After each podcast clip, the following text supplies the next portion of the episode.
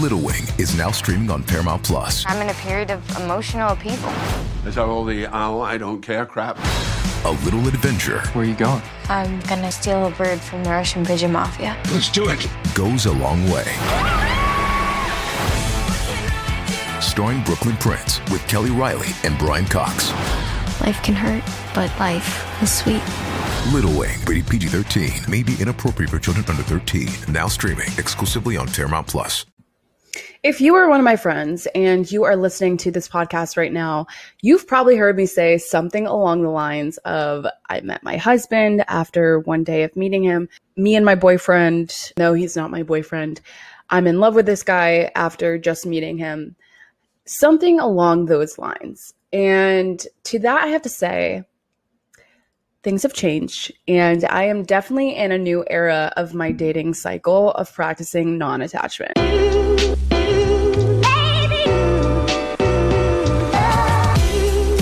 What is up, kiddos? It is your girl, respectfully, Gabby. Your big sis, your bestie, the one that's gonna keep it real with you. Welcome back to another episode of Way Too Wifey. Anyway, you guys, this episode is for all of my lover boys, lover girls, the ones that think way too far ahead in the future, the ones that predict in their mind what's going to happen, the ones that need control over every situation, the ones that really want to get to the next phase of their life quickly. And just like it has to happen on your time and your terms in the way that you have thought that it would.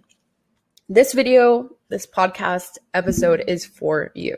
I really wanted to make this episode because I feel like right now I'm in such a different era than I was even a couple months ago when it comes to dating and take the time to reflect on how proud I am of myself, being over the bullshit, picking up and leaving when I need to instead of waiting around to see how red the flags are or overlooking the red flags because I want it to happen the way that I want it to happen instead of allowing things to unfold naturally and how they are supposed to happen. I've had a self realization moment recently where I was telling a friend about how I had recently met a guy who I thought had potential.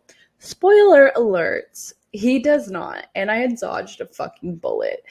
But her response was not you thinking that you had met your husband for the thousandth time. And rude, very rude, first of all, but true, very true.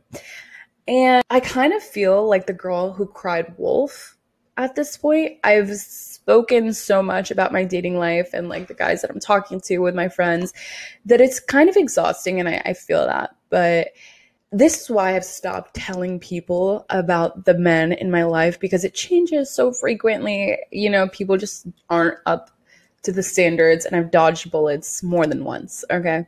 But I realized that I really have gotten to the point now where I haven't really been attaching myself to people immediately off the bat of meeting someone and thinking they're my soulmate or, you know, predicting so far ahead in the future. And then this guy came along and I was started thinking about it, which I think is natural of you know, thinking about the next steps of, okay, when we start dating, what's going to happen? What are my friends, my family, everyone going to think?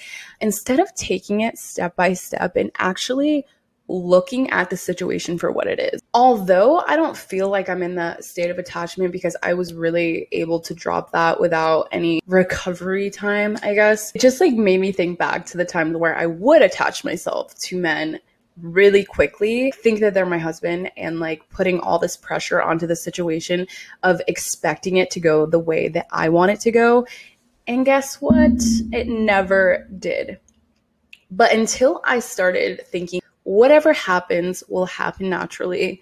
Whoever is meant to be in my life will stay in my life, and the people that are not will fade away. When I was attaching myself to these people, I had overlooked so many things wrong about the situation because I was so focused on the end goal. And I think it's where a lot of people get mixed up, have heartbreaks because they are so focused on the end goal of like getting married and having a life with someone where you don't even know, especially in the beginning phases of dating, you really don't know this person.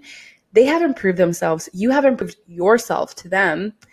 It has taken me such a long time to get into the space of cutting people off when I see something wrong or when I feel that there's something wrong. I explain how I got here because a lot of people are still in that attachment of this person has to be in my life and I want them to act the way that I want them to.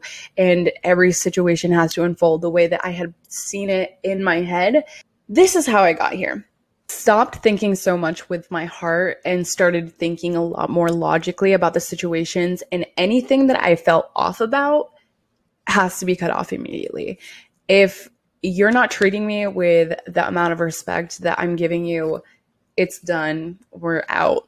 And you have to be so sick and tired of being sick and tired of people through that process of attaching and then getting hurt, attaching and then getting hurt, attaching, getting hurt. You have to be at your wits' end in order to not attach yourself anymore. I went through this huge cycle of attaching myself to someone that I really liked and then it falling apart and then me being crushed and having to go through this phase of like healing myself back to a whole person and then finding another person attaching to that. There are three ways that I have practiced non attachment with people. Number one, do not put all of your eggs in one basket. And I know that there's so many. I made a TikTok video about this, and there were so many men like, oh my God, if my girl was dating so many other guys, blah, blah, blah, I would not be talking to her. I'm like, okay, that's cute.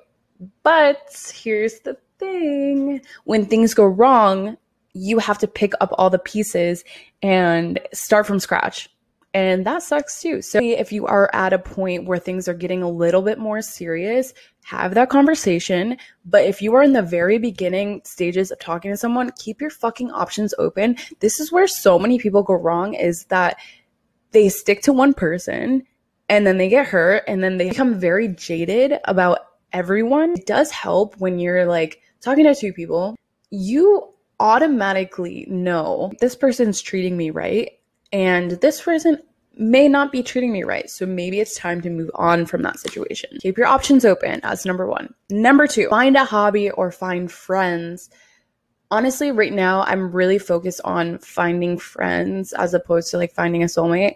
I want a lot more people in my life that are on the same journey as me and can help support my goals in my future.